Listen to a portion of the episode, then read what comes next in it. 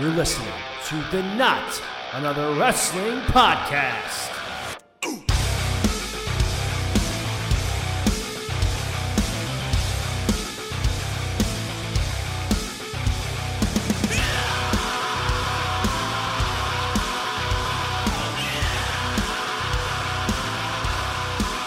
All right, let's get to it. Welcome to another edition of the Not Another Wrestling Podcast.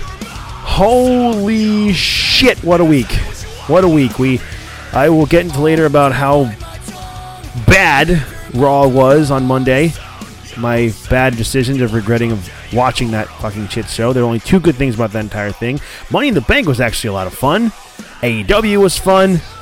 And there's some spoilers for NXT for the next couple weeks because it's being taped. But the big fucking talking point happening right now, right now, is that CM Punk and Daniel Bryan, now I guess going by Bryan Danielson, because WWE owned that trademark to that name, have reportedly signed to AEW. And for this portion of the podcast, I have brought over a uh, a guy who's been on the podcast quite a few times. If you know him, I'm welcoming back my best friend, Eduardo Falconi. How you doing, man?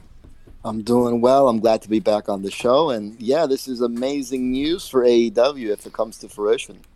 It absolutely is. Now, um, Ed's not going to be on the podcast for the entire time like he has been in the past because um, he's not really following up to date with current pro wrestling. Just a little things here and there. He hears something, maybe he'll ask me about something, but he doesn't cover it like I do. The reason why I have him here is because he was watching pro wrestling. Him and I watched pro wrestling religiously together, and he was watching around the time when CM Punk and Daniel Bryan were on top in WWE. Um, so, Ed, for a Laps fan like you, uh, AEW hasn't really gotten your attention. Is that fair to say? Yeah, no, that's a fair statement. But if they manage to to get Punk, I, I may I may watch a show or two. I mean, who wouldn't?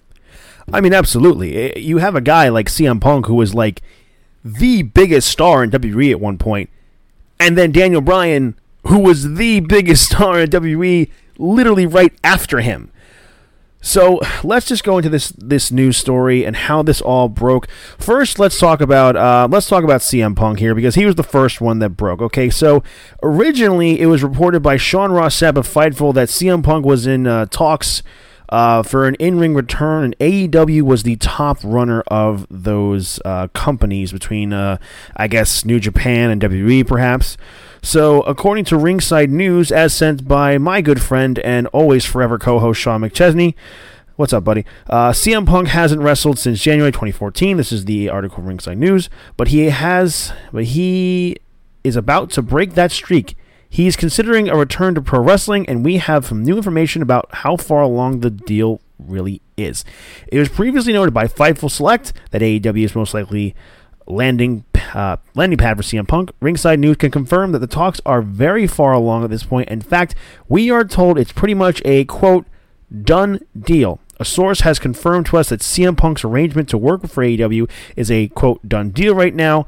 At this point, they are quote waiting until they are in person to sign the contract.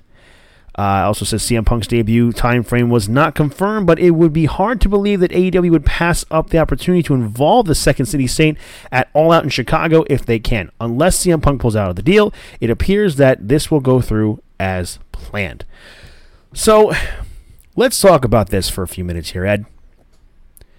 We, yeah. when you and I were watching wrestling, CM Punk, at least when we got back into wrestling, I should say, because you and I kind of fell out for a long time CM Punk was the guy who brought me back.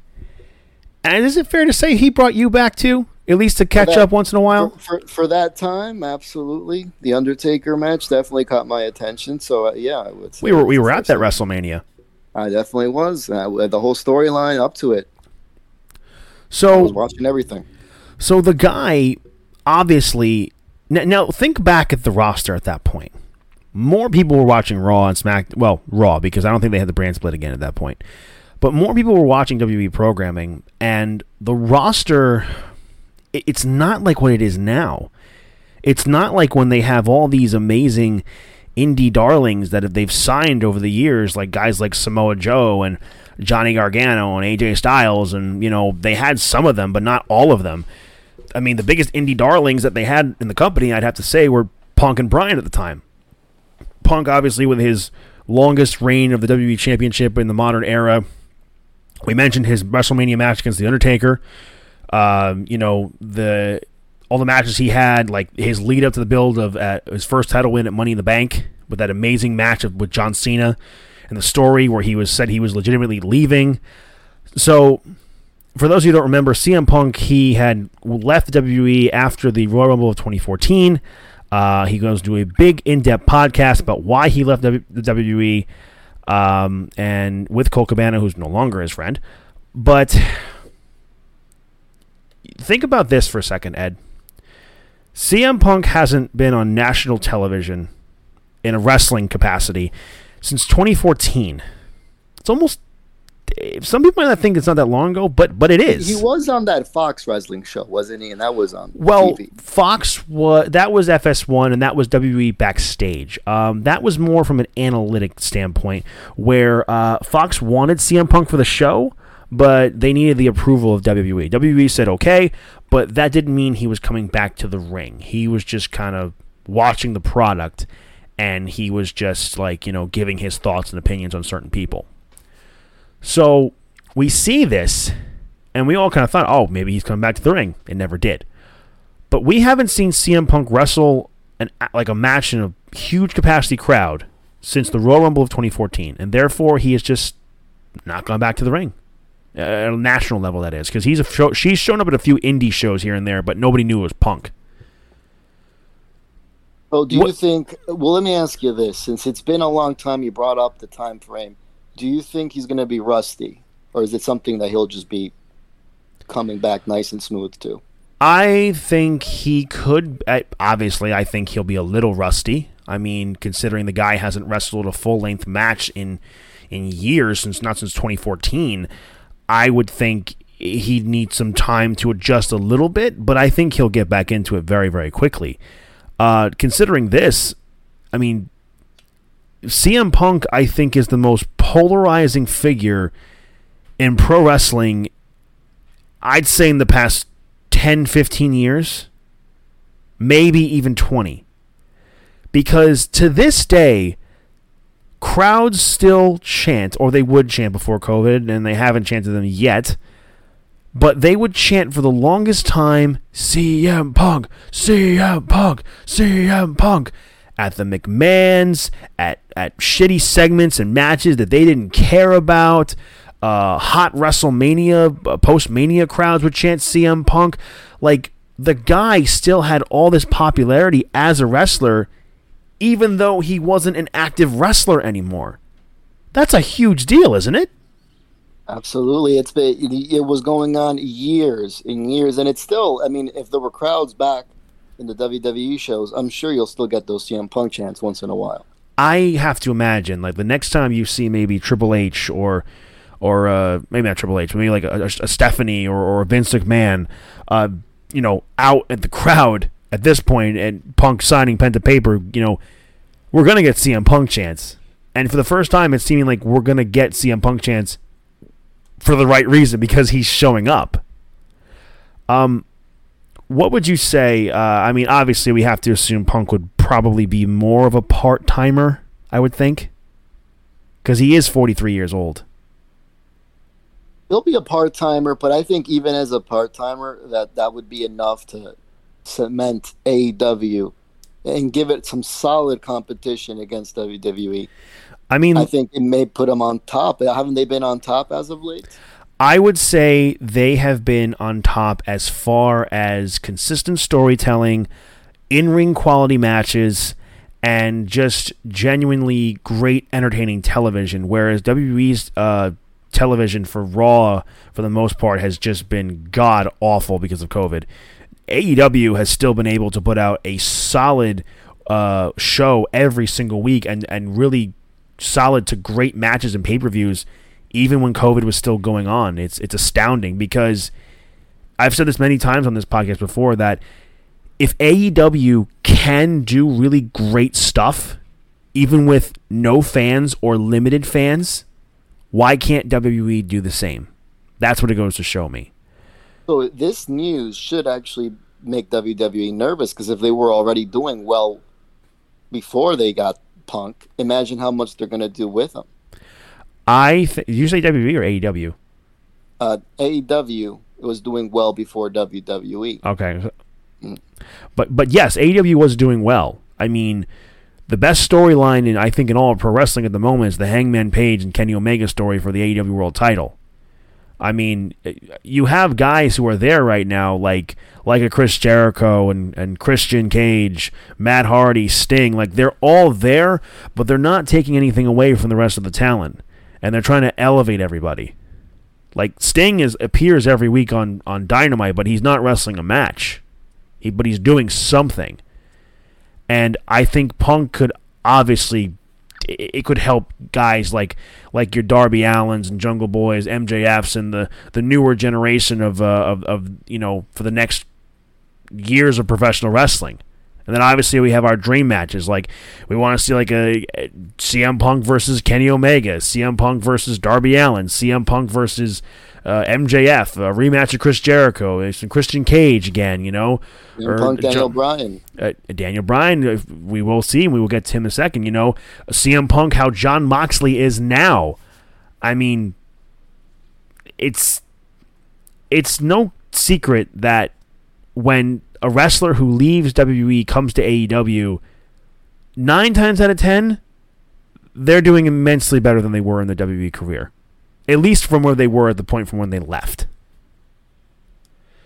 So the the the timetable here is looking like they're probably going to debut him in Chicago, and that's a no fucking brainer right there. He's you from Chicago. To. You have no choice. They're going to sell out if their fans are back. It's going to be the biggest pop I don't know ever. You think you would think, right? I, yeah, I would think it'd be the. I would think it would be the loudest reaction of any wrestler returning. Now, I think of my two, oh my god, holy shit moments in wrestling happened with within recent memory. The first was when the Hardys returned to WrestleMania 33, and I lost my fucking mind because you you know just like anybody else who knows me the Hardys are my favorite tag team ever. I was a huge Jeff Hardy fan growing up. I mean, you know, like I, I would fucking do every move there is, and I'd like fucking, as you say, hump the air that Jeff Hardy does twirling yes, his move, move, move, moving his fucking hands. But but Jeff Hardy was the coolest fucking guy when we were kids. We loved Jeff Hardy. So and seeing the Hardy Boys back together was genuinely a great moment. The next is when Edge returned to the Royal Rumble last year, and I I nearly cried because I'm like, oh my god, like he shouldn't be here, and he is. It's amazing. So those are great comeback stories, especially the Edge story. But a guy like CM Punk, where the demand for somebody has been here for so long and he just he never came back. He never came back. He never came back. Like not even fans would chant for like Austin to come back or or for Rock to come back at a full time. That's why I think he's the most polarizing figure in all pro wrestling. He has the hardcore fans love him, and AEW's got majority hardcore fans. So yeah, and and this is a very great opportunity to them to to sway viewers who are kind of done with WWE's bullshit. But speaking of WWE, let's get into the guy who never left up until fairly recently. Let's get into Daniel Bryan, who I guess we should start getting used to calling him Bryan Danielson. But I guess until he's in AEW, let's just keep calling him Daniel Bryan. So another guy who you were wa- you and I were both watching, who were seeing his rise to superstardom all the way to his main event match at WrestleMania 30 when he won the World Championship, defeating all three members of Evolution in one night at WrestleMania. It's, I would say it's what would you say is more shocking? CM Punk, Punk or Daniel Bryan?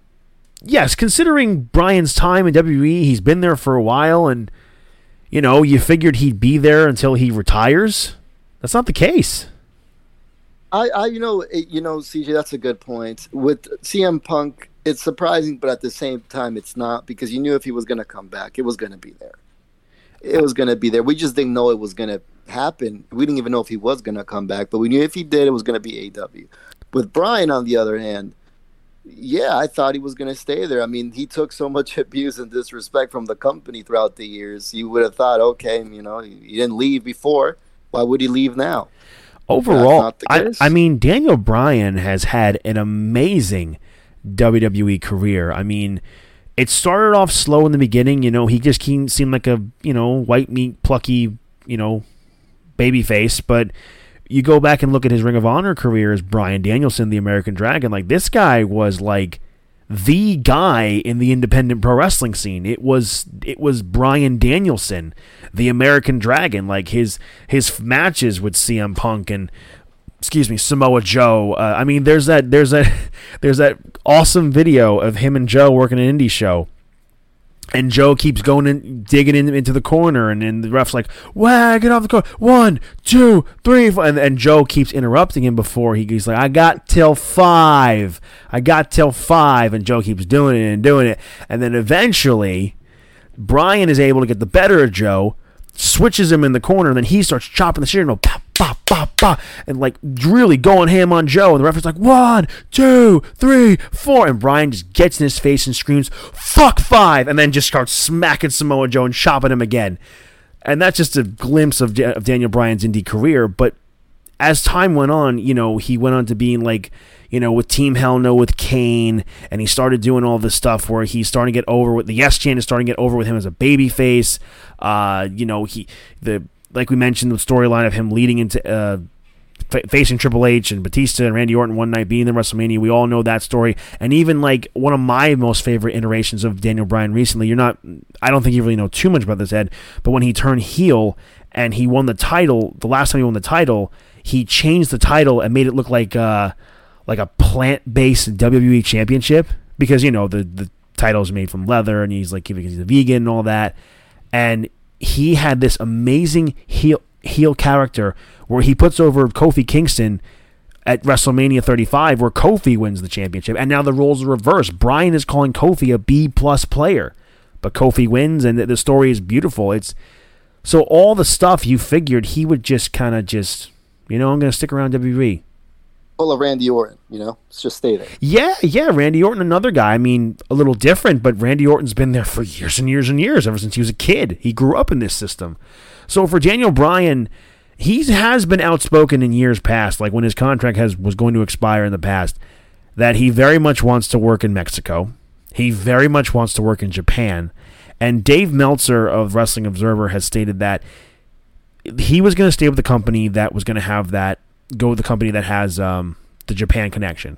It was said that uh, Bodyslam.net was the one who covered this whole story and said that Bryan was going to be signing with AEW or has confirmed to sign with AEW. And it seems like the show he's going to be debuting in is the September 22nd show uh, in Flushing's Queens, New York. And Sean keeps texting me whether or not if I want to go to that show, the Newark show. I'm like, dude, we already have these tickets. I don't know if we want to. I, I need to save money. We've had these tickets since last year. I don't know if we want to. Plus, the tickets that we have are better. Another story for another time. But the point is, that would be a good way to try and entice people to buy tickets if they haven't bought them already. Um, but a while ago there was a thing with like Nick Khan, the new, uh, vice president of of uh, of uh, WWE, not Tony Khan. Tony Khan's the president of AEW. I'm explaining this to Ed people because he's kind of just like, again, in the loop I'm of. A, I'm a, I'm not even a casual. I barely know. I he, just remember a few things. So for those of you who understand what I'm saying, like, why are you explaining this? I'm explaining it to Ed. Okay, bear with me. So there's a vice president named Nick Khan who was trying to get a partnership with AEW. Uh, sorry, not AEW with New Japan Pro Wrestling, and Nick Khan works for WWE. Tony Khan is the president of AEW, and he already has a standing work relationship with New Japan Pro Wrestling. So Bryan was going to go wherever he could go to get to Japan. Now, if COVID wasn't happening, the reports were saying he would have signed with he would have went with New Japan already. Meltzer was speculating. He's like, I don't. He's like, I don't see him staying in a hotel room for the Tokyo for two weeks, Tokyo Dome for two weeks, only to have a match in you know in the Tokyo Dome. Like, it doesn't make any sense. Like AEW is already working with New Japan, so it makes sense for him to do that. So Bryan is now going to be signed too.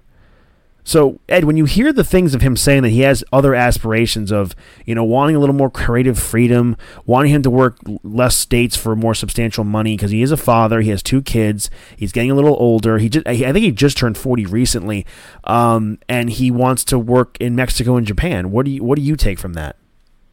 Best place to go is AEW, and he made the right decision.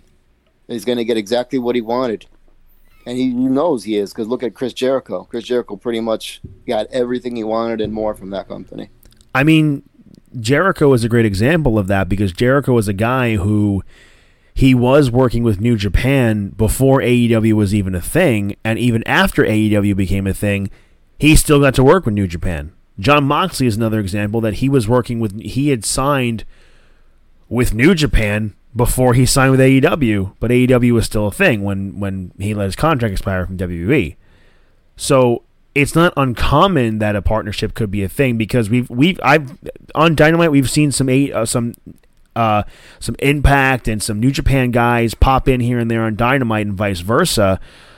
So obviously, when AEW is the company that where everybody is working with everybody, and Bryan has aspirations of working with everybody from everywhere, he's going to go there because that whole side of other side of the river has all these all this talent that he hasn't gotten to work with or hasn't worked with in a long time. Whereas WWE, it's like I've worked with everybody there is.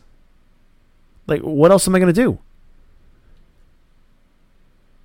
Exactly. No, he's going to have a lot. He can work with a bunch of new people, like you said. But I did want to ask you this, sure, uh, before I have to leave. So, what do you think is going to happen when Punk? Do you think he's going to be cordial towards WWE? Do you think he's going to be insulting? I mean, he does, even though he says there's no bad blood, they did fire him on his wedding day. They did insult him in Chicago in front of the fans. I would, I would say, think he's going to come back? I think maybe, uh, maybe when he cuts a promo, he might. I, I'm fully expecting him to cut a hell of a pipe bomb promo I don't know if he'll really take a whole lot of shots at WWE or not, but I have to imagine there might be some here and there, just just a little jabs. Um, who knows? But honestly, I'm just Punk literally just has to show up in Chicago and say nothing, and it'll be the greatest return ever. So you don't think AEW will, will use his WWE uh, resentment as a, as fuel to, to boost their ratings. You don't think they have to do that? No, they don't have to do that because the talent pool is there for them because they haven't needed to really take shots at WWE so much on TV for them to get their product across and, and their point across. Now, those of you might be listening, like, oh, what about Eddie Kingston talking shit about WWE after uh, after Dynamite, or or Tony Khan recently saying, oh, we don't have a performance center, we have AEW Dark or Dark Elevation, whatever the hell he said. Look, off screen, yeah, they've done they've taken shots here and there. Honestly, you don't need to take shots. I mean, if you want to do it to pop the fans or whatever, that's fine. But I don't think Punk's resentment for WWE. Honestly, I don't think it's there anymore. And I just think if he's coming in, he just wants to come in, get back in the ring, and work for a company that seems to be doing really well, making a lot of money, or is on the rise of making a lot of money, and he can be a part of it, and he can help make uh, young guys feel like larger than life superstars. And I think that's why Bryan and Punk are there. Also, the creative freedom. The creative freedom is a big thing. That's what everybody who went from WWE to AEW says that is the biggest change and the best change that you have is creative freedom. The talent is there. He doesn't have to worry about getting hurt uh, like he like he complained about the wrestlers in WWE that hurt him in the past. Yeah, I mean, if he needs if he needs time off, it's like, hey, I'm I'm hurt. I need some time off. Oh, okay, okay, Phil, go punk, go go, go ahead. When when you say you'll be ready? Oh, doctor said I'll be ready about a month or so. We'll see you in a month.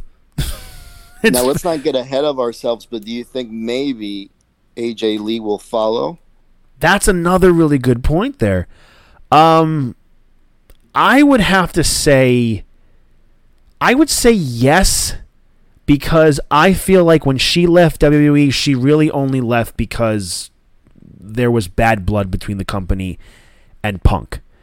Because that's her husband, and it probably was very awkward that she had to go there and work there because of, of how bad the the the uh, uh, the separation of the two of the two parties that were. I also think she also misses wrestling. I think she's hinted at some things here and there, but she's never gone back to wrestling because her because Punk probably just didn't had wanted nothing to do with it.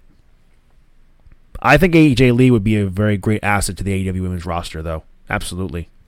Be a nice package deal for them. They would just be getting all these superstars.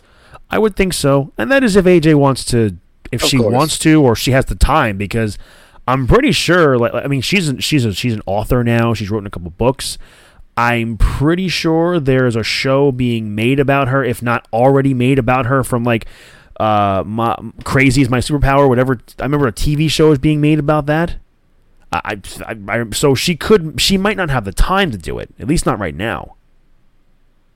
But that's good, man. I actually forgot about AJ, and that's a good point that you brought up. You forgot about it. You were one of her biggest fans. Dude, I loved AJ, but listen, there's a lot of there's a lot of shit going on in wrestling in the like the past I don't know how many fucking years since you stopped watching wrestling that I'm keeping up with. I love AJ. I I, I honest I hope she does. I, I hope when Punk comes, I hope sometime she comes down down the line and really helps elevate that women's roster. But overall, how, this is how I would do Punk debuting in AEW. Have him debut on the Wednesday night Dynamite before the All Out pay per view because that will make people buy the pay per view. Because if you do it when he shows up at the pay per view, um, you're not gonna get the buy rates. People like, oh my god, Punk was on TV. Like, what would you do, Ed? Would you have Punk be a surprise at a pay per view, or would you have him be a surprise on free TV? I wouldn't surprise it because you want people to come, right? So you would want to probably advertise that he's going to be there so you can really fill that out. And you're talking about the pay per view, right? Yeah.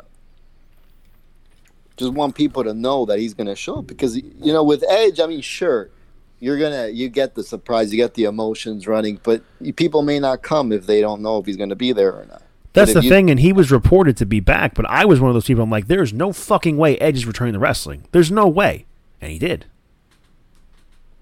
So with this, I would think from a business standpoint, they would just want to say, "Hey, CM Punk's going to be here. Come see him." I mean, they want to they want to sell out for sure. Yeah, I think for the pay per view they do that. Anyway, man, been keeping here for a little over 25 minutes. Going to be getting into the rest of the podcast real quickly in just a few sh- in just a minute.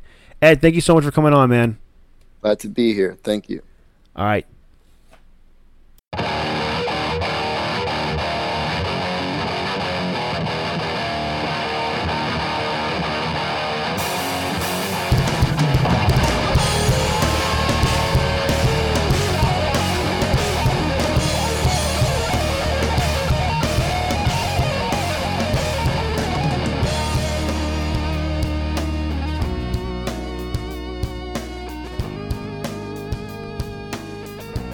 Welcome back to the next part of the podcast. Um, yeah, that was a lot of fun having Ed on, buddy. Thank you so much for coming on. It was a lot of fun. Um, I, I guess I'll get a little bit more into CM Punk and Daniel Bryan. I mean, I gotta say, man, what a time it is to be a wrestling fan right now. I mean, AEW is just killing it with their television programming. They're already just doing the best weekly television show every single week and arguably the best pro wrestling in the world. I mean, some people, some of you guys like, oh no, that's New Japan. I'm like, listen, I haven't really been able to watch New Japan this year, so to me, the wrestling that I'm currently watching, it's AEW. That's that what it is to me.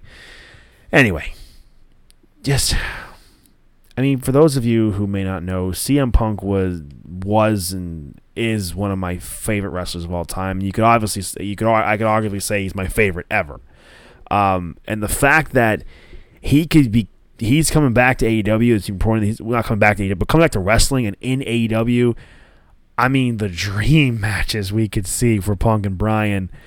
Uh, that that is definitely an episode that we're going to be doing here on the podcast. We will definitely have a uh, CM Punk top ten dream dream matches and uh, Daniel Bryan or Bryan Danielson top ten dream matches in AEW slash New Japan though because uh, we get a lot of people in New Japan and AEW that we could do for for Punk and Bryan, but we'll get into that.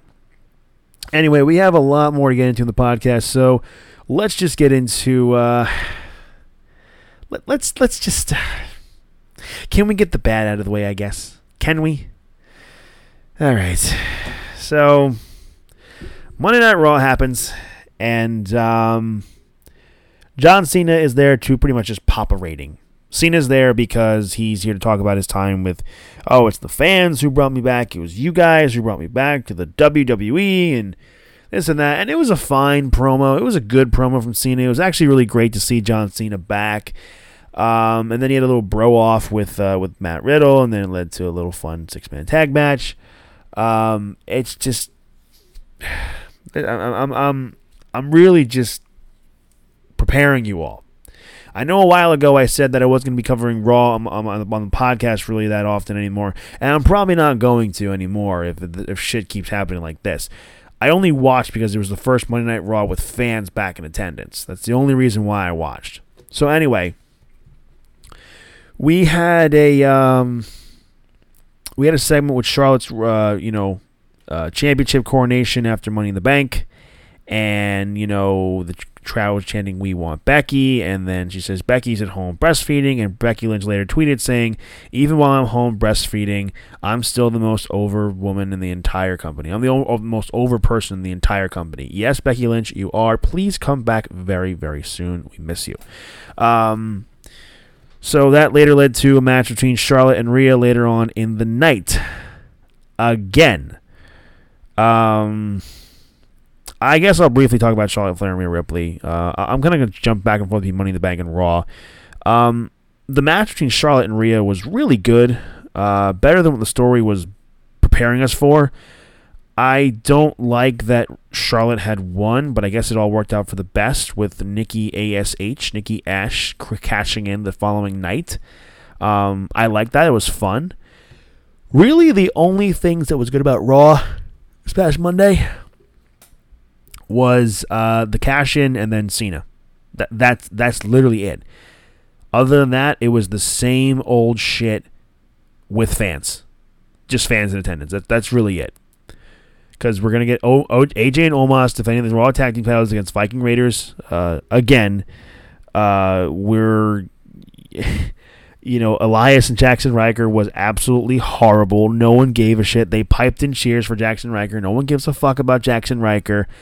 Um, it's it's absolutely insane to me. So, but let me get into the big thing in this podcast. Let let let me get into the big chunk of news that happened from this this episode of Raw. NXT champion Karrion Kross was shown a promo that he was going to be making his Raw debut tonight. And I'm like, oh, okay. Kross is getting called up, I guess. Karrion Kross comes in. If you recall from his dark match, quote unquote, from main event, where he his entrance was completely stripped down and he didn't have Scarlett and nothing, it was just a bland entrance. It was pretty much that, but the the lights were darker. So WWE had Karrion Kross. already. This is going off to a bad start. Karrion Kross, NXT champ, comes out with the NXT championship and he doesn't have his his manager doesn't have Scarlett.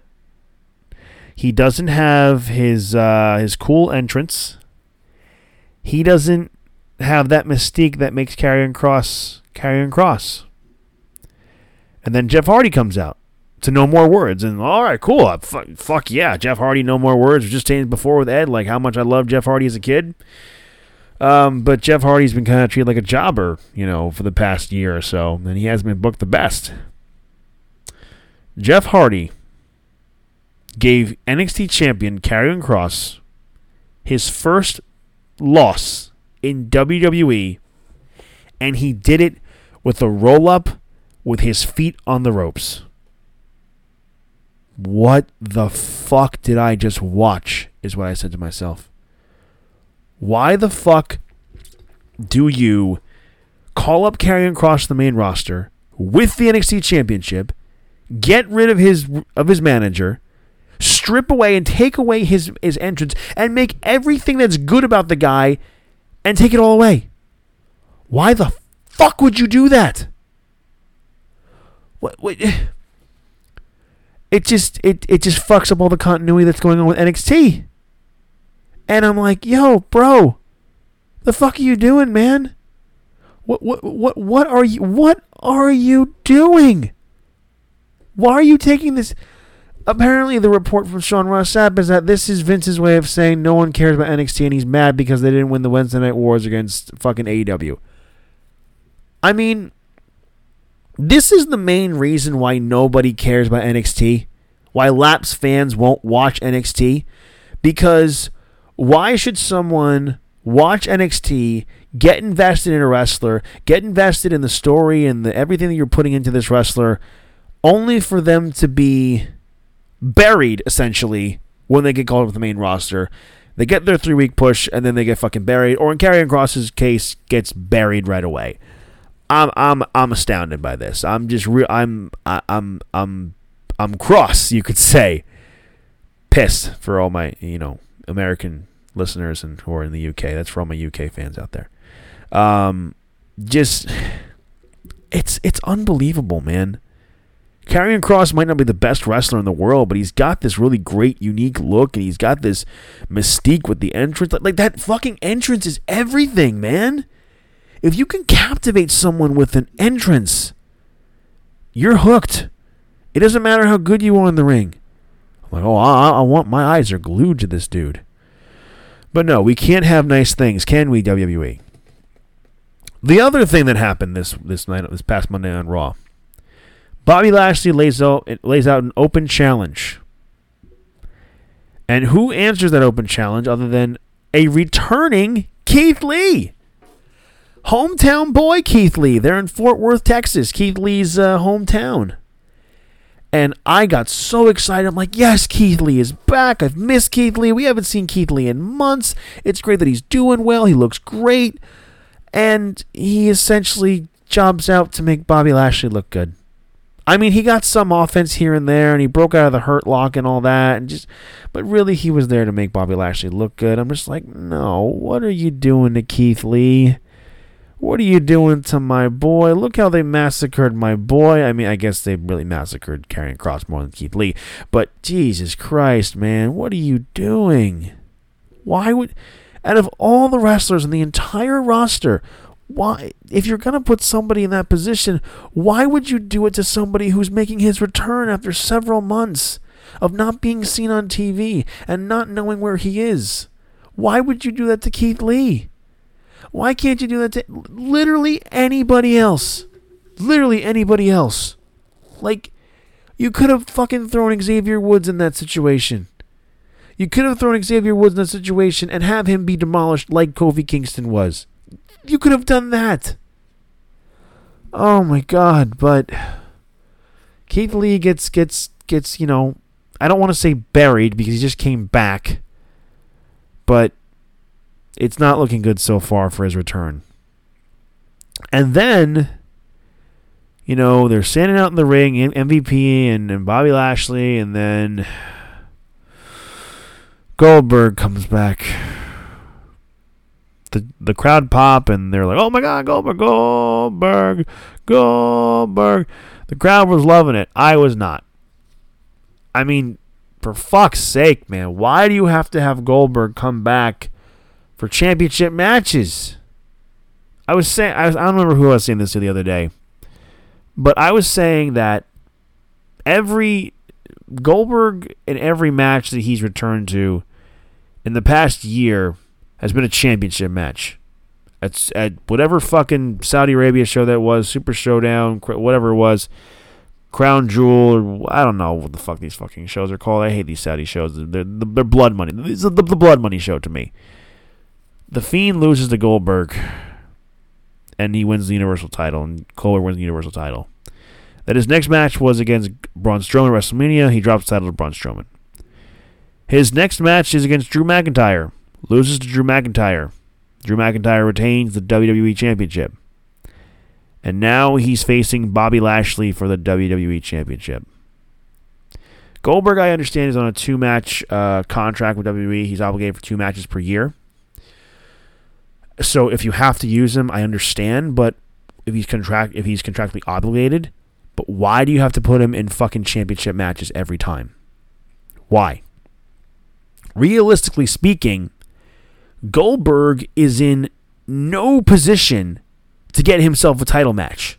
He's in no position from a kayfabe standpoint. He has lost his last two championship matches. He lost to Braun Strowman and then he lost to Drew McIntyre. He lost to Drew McIntyre earlier this year. If you're going this year alone, he's done nothing to earn a championship match. I get that they want to make SummerSlam this year's WrestleMania. I get that they want to fucking make it the biggest fucking thing they possibly can. I get that. But you could do literally anybody else for Bobby Lashley. Anybody else for Bobby Lashley. Uh, uh, for excuse me for SummerSlam. Seriously, why does it have to be Goldberg? You can't have Goldberg do something else, or just or just here's an idea. Just not use Goldberg for once? I know Brock wasn't available, so they didn't use Brock, but seriously, you couldn't have used anybody else? Why not fucking put Keith Lee in that position? Why not give him a, a big main event match against Bobby Lashley? I'm not saying Keith Lee has to win, but why don't you use him? Why? Well, why not use the Fiend? I mean, Wyatt apparently is not going to be coming back to TV for a while, it's not because of creative issues, but we just don't know the reasoning. Why not use, you know, I, I get you don't want to use Drew again because Drew, eh, people would be, you know, it's like, hey, Drew's been here a little too long now. So you you could use anybody else. I mean, fucking takes you could take someone from SmackDown, pull them over there. I don't know. You have a draft fucking coming up, but that doesn't even seem to matter with you people at this point. Like, why? Can't you use anybody else? Why do you have to use Goldberg? Why do you have to use Goldberg in a championship match? You're calling up all these people from NXT? Pull somebody else from NXT that'll be more interesting. Actually, no, don't do that. Don't don't don't fucking do that. I don't I don't fucking know, man. Samoa Joe versus Bobby Lashley would be better. Keith Lee versus Bobby Lashley would be better. Brock Lesnar versus Bobby Lashley would be better. Any of those people would be so much better. I mean, you have so many people who are here all the time. Why the fuck are you going to use Goldberg? I don't know, man. I don't fucking know. I, I just I just can't stand Goldberg. I, I can't stand his whole thing where he ever since last year he's been he's been like in the championship he he effectively ruined the fiend. Help he helped with the downfall of the fiend and it's just it just it doesn't it just sucks. I get if you're Goldberg, it's like, oh, I'm not going to turn down a championship match, a big money match. I get that from a financial standpoint. I understand that, so don't get me wrong. But my whole thing is, why does it have to be Goldberg to face Bobby Lashley? Why can't we put somebody like Keith Lee in there? Why couldn't that have been the start for Keith Lee to fight to go after the WWE Championship against Bobby Lashley? Why can't we get a long building story with him? I don't know why. But WWE obviously this is why we cannot have nice things. This is why that the fans are uh, don't give a shit. This is why people are tuning out. This is why nobody wants to watch Raw. This is the reason why nobody, nobody, nobody wants to watch Raw or anything else you got going on because you do this to your fans. You make the fans feel like we are inferior or like we're stupid and we don't know any better. And that's not right. Why do you think so many people are turning over to AEW? Why? Because they don't insult our intelligence. They don't ins- they don't make us think that we're idiots and we're just going to tune back to this shit every single week. Let me tell you something. Not all of us are going to tune back every single week. Not all of us are. I may be doing a wrestling podcast, but like I said, I only tuned into this episode of Raw because it was the first Raw to have fans and have them return. That's why I came back to. I, I watched. I still follow pay per views and I keep up with NXT and keep up with SmackDown because Roman Reigns is still the best thing going on in WWE at the moment. I don't know why you're fucking doing this. I don't know why. Oh, and the fucking god awful Alexa Bliss uh, fucking segment with Eva Marie and Doudrop. Sounds like a Pokemon. Poor Piper Niven. Just and, and Eva Marie had to fake a, a trip that Lilly was doing to, to Eva Marie. So I guess we're going Bliss versus Lilly. I've I, Bliss versus uh, fucking uh, Eva Marie or Lilly. I don't fucking know at this point. I really don't know. But I gotta say, man, positives for Raw this week. I mean, Nikki Ash being the champion now is awesome. It's cool. I'm a big fan. I was a big fan of Nikki Cross, this previous gimmick, and she's great. She's fantastic, and I think props to her because she won the she won Money in the Bank. She won the title the next night because she pitched this champ this, championship. She pitched this idea to Vince McMahon. Vince McMahon loved it, and it's a character she's working on for a while. So good for her. She she did it, and, she, and it's working. How long she's gonna hold the title? I have no idea, but right now, she's a champion, and I am happy for her. Congratulations, Nikki Ash. Wish I could say the rest about uh, the rest about Raw. The rest of Raw was a bit of dog shit. But let me get into uh, my favorite parts of Money in the Bank real quickly before we move on to uh, what happened on AEW last night. Real quickly, um, I gotta say this Money in the Bank pay per view was solid. It was fun. That men's Money in the Bank ladder match, though, wow. Um, could that have been the best Money in the Bank ladder match we've ever seen from a men's perspective? Possibly. I mean, we have recency bias, but it was amazing. Um, Peacock was having a shit ton of issues, and I was so pissed because all these entrances are happening and I can't enjoy them. I'm like, mother fucker, man. Nakamura's out there, and I can't hear the crowd singing to his theme song. Um, this match was so much fun. I mean, there were so many guys. There were so many guys who could have won. I mean, I could have I I could have seen Riddle won. I could have seen uh, Seth Rollins or possibly John Morrison. I I could have seen a lot of guys win this match. Um, but I'm glad I got I'm glad I got it right. I picked Big E to win the Money in the Bank ladder match, and Big E won the Money in the Bank ladder match, and it just makes me so happy, man. I love Big E. I, I love the singles run he's been on lately, and now to think he could eventually be WWE or Universal Champion within a year or so, or less than that, is a really, really great feeling the uh, I'd have to say like one of my favorite spots in the entire match was when John Morrison got the uh, the drip stick, was Super Soaker, and sprayed Nakamura with it. That was one of my favorite funny spots. I mean the the best spot of the night though goes to Ricochet. I mean him going off that ladder, jumping on the top rope, and then flipping, being like fucking Spider Man, and flipping over everybody and landing on everyone. Whereas Riddle, when he knocked Ricochet off, he, he even he was amazed, like, "Yo, what the fuck?" I like the whole thing was fantastic. It was absolutely amazing, and I say was probably match of the night for me. Uh, I, I the question is though, who does Big E cash in on? Does he cash in on Roman Reigns or does he cash in on Bobby Lashley? The story is there for him to cash in on Bobby Lashley um, if he goes over to Raw. Uh, you know, we already have the thing with New Day with uh, Kofi Kingston and Xavier Woods. Um, but at the same time, it would be nice if they could build up Big E to to be the eventual guy who beats Roman. Even Roman said he thinks uh, he's Roman. Big E said that Roman's probably the guy right now because he's the, the top guy. He is the one to beat.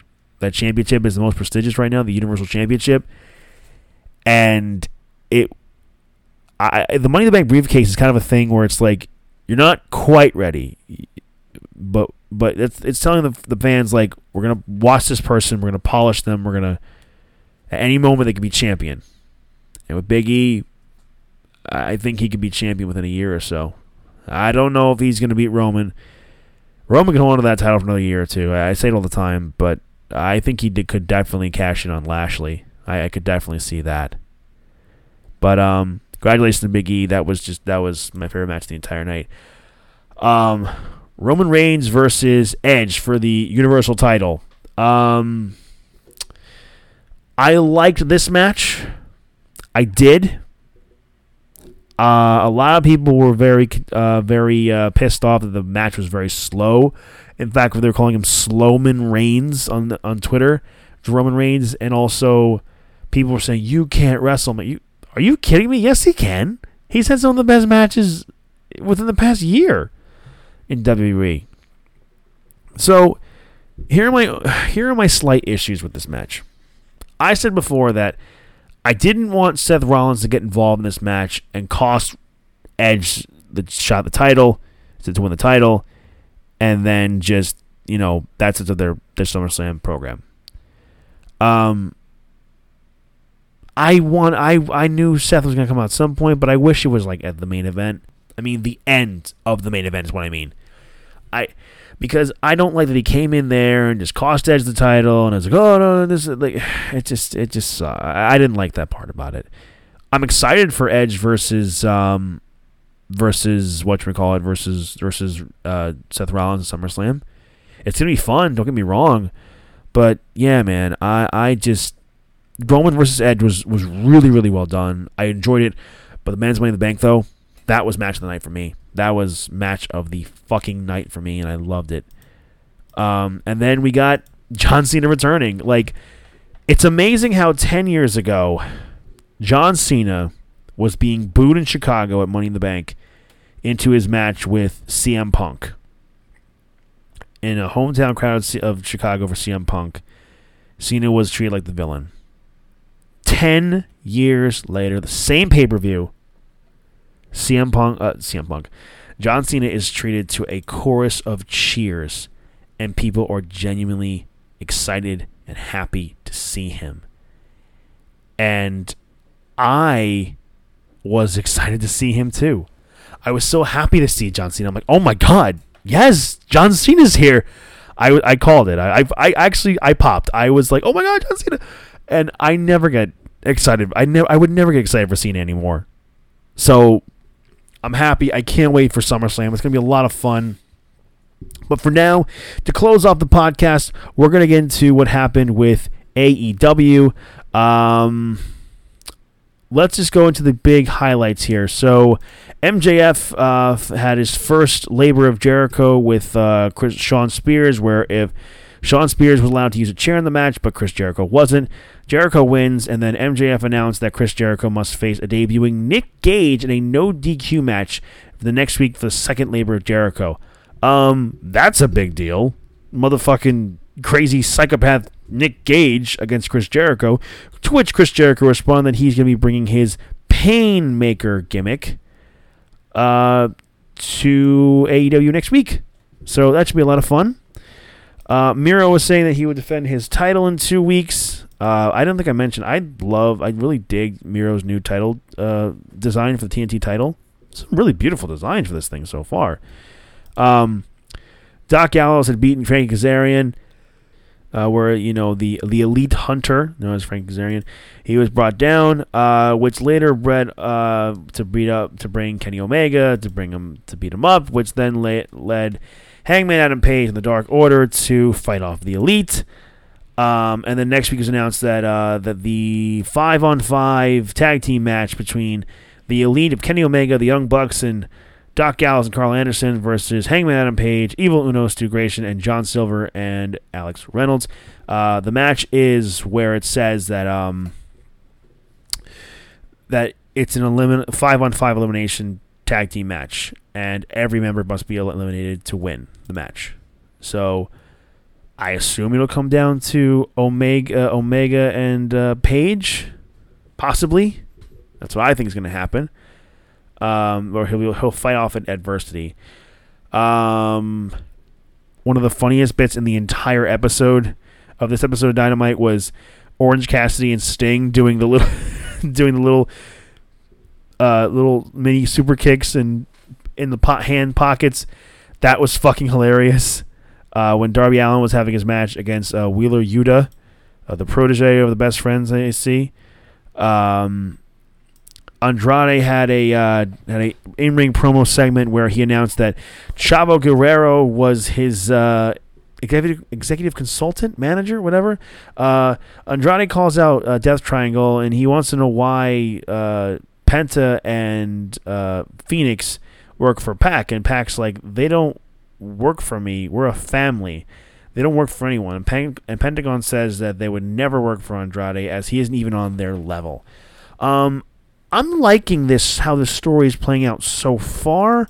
Uh, it's just Andrade hasn't really done anything of like really big notable things uh, for uh, for me to get really my really invested uh, for this. I'm sure we'll get into a bit of a feud with Death Triangle and Pac.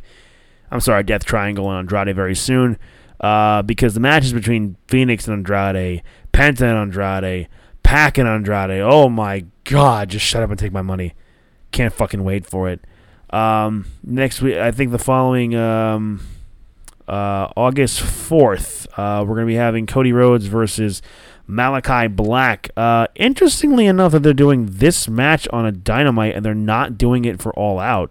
Um, I'd much rather do that, but hey, you just made your decision for you, AEW.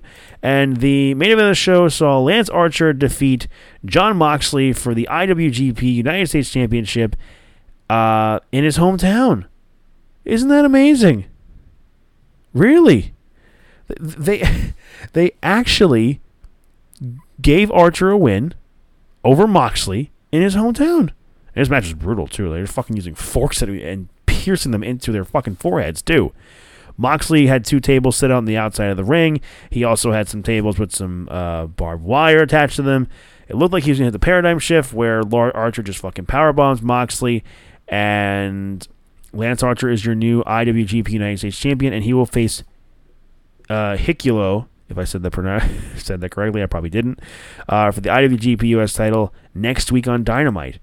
So Lance Archer has kind of been being doing hit or miss things in AEW.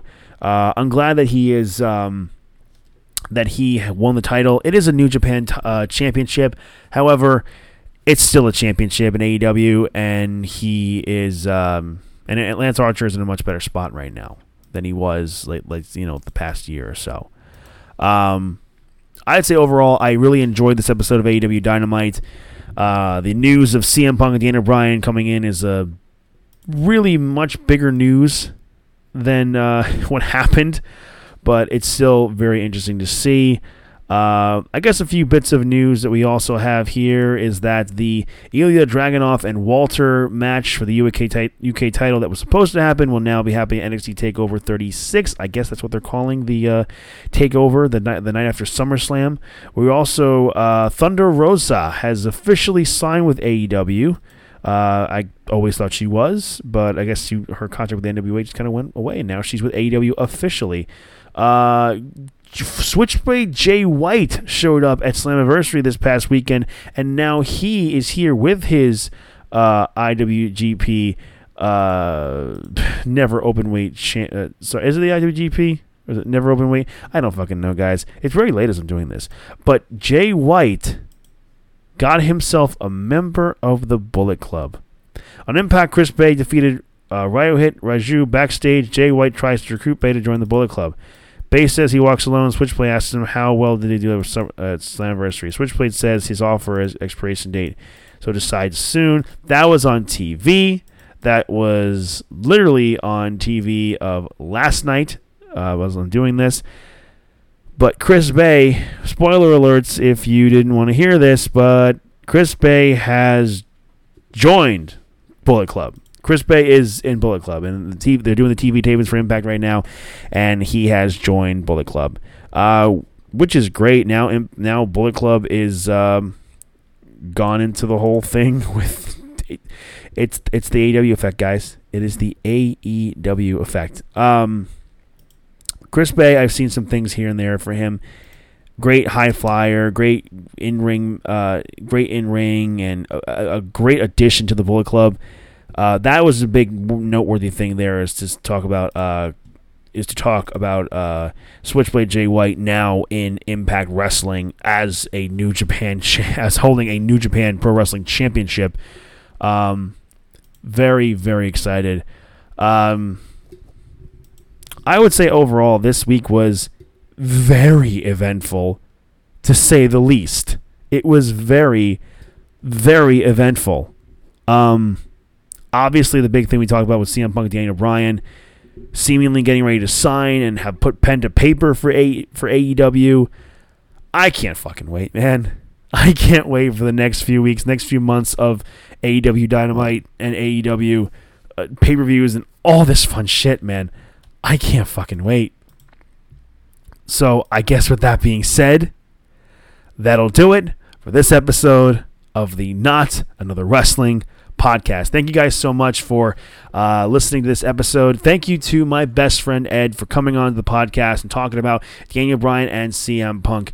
Um, if you guys would like to follow us here, support us, uh, follow us at, at TNAWP on Twitter, uh, the Not the Wrestling Podcast on Instagram. Uh, please be sure to leave us a five star review in your favorite podcast app, whether it be Apple Podcast, Spotify, uh, whatever your favorite podcast app might be. Write a review. It really helps with the, the feedback and the analytics we get for this show. Uh, much, much appreciated to you guys. Um, so I'm very, very excited uh, for what's going to be happening soon. Uh, please be sure also, if you're a Marvel nerd and a Star Wars nerd, please be listening to Fan Speculation, my other podcast that I have. Uh, my buddy Vinny and I, my co host Vinny Carini, we just uh, talked about how WandaVision and Loki's endings could be connected together. Uh, a TikToker re- re- recently found out that fact, and it is true. And, you know, there's more news about Spider Man No Way Home and a whole bunch of other fun shit. Uh, please be sure to be listening to all of that. And coming up very soon, we have a very special guest on the podcast. So please keep your eyes peeled and your Twitter for notifications on when this person arrives.